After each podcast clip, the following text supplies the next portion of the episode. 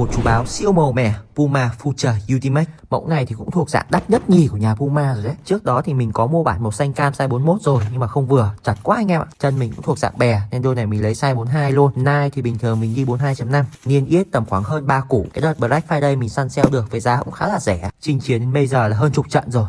Càng đá càng ngon anh em ạ. Tem mát đầy đủ hết và có tem chống hàng giả đàng hoàng. Phần upper sử dụng chất liệu sợi cao cấp, Cực kỳ mềm mại và cho cảm giác chân rất là tốt. Lưỡi gà liền, sử dụng chất liệu thun co giãn Giúp anh em thích nghi với đôi giày dễ hơn. Phần đế giày trong được trang bị bộ đệm giảm chấn, Đeo vào rất là mềm mại, cho anh em cảm giác tốt khi thi đấu. Hầu như những dòng cao cấp thì dòng nào cũng có bộ đệm giảm chấn này hết. Phần lót giày của đôi này cũng cực kỳ cao cấp, Nhưng mà chân của mình hơi bè Nên là mình sẽ phải tháo lót ra để thuần giày thì nó sẽ ok hơn. Phần đế sử dụng chất liệu cao su cao cấp, Đinh dạng hình chữ Z cho độ bám sân cực kỳ tuyệt vời khi anh em thi đấu ở sân cỏ nhân tạo. Với tổng quan đôi này thì chất liệu không có gì để chê rồi. Là một thằng thích sự màu mè thì cái phối màu này thuộc về mình là đúng anh em ạ. Kết lâu rồi nhưng mà đợt đấy giá chát quá. Về cảm giác chân thì vài trận đầu nó sẽ vẫn hơi bó một chút. Mình cũng đã tháo lót ra và thuần xong chú báo này rồi. Đến thời điểm hiện tại thì đôi này với mình là hơi nhạt rồi, Bởi vì hết nước chấm. Về cách chọn size của đôi này, anh em sẽ phải hạ từ 0.5 size cho đến 1 size so với Nike anh em nào chưa trải nghiệm thì trải nghiệm đi. Không làm anh em thất vọng đâu.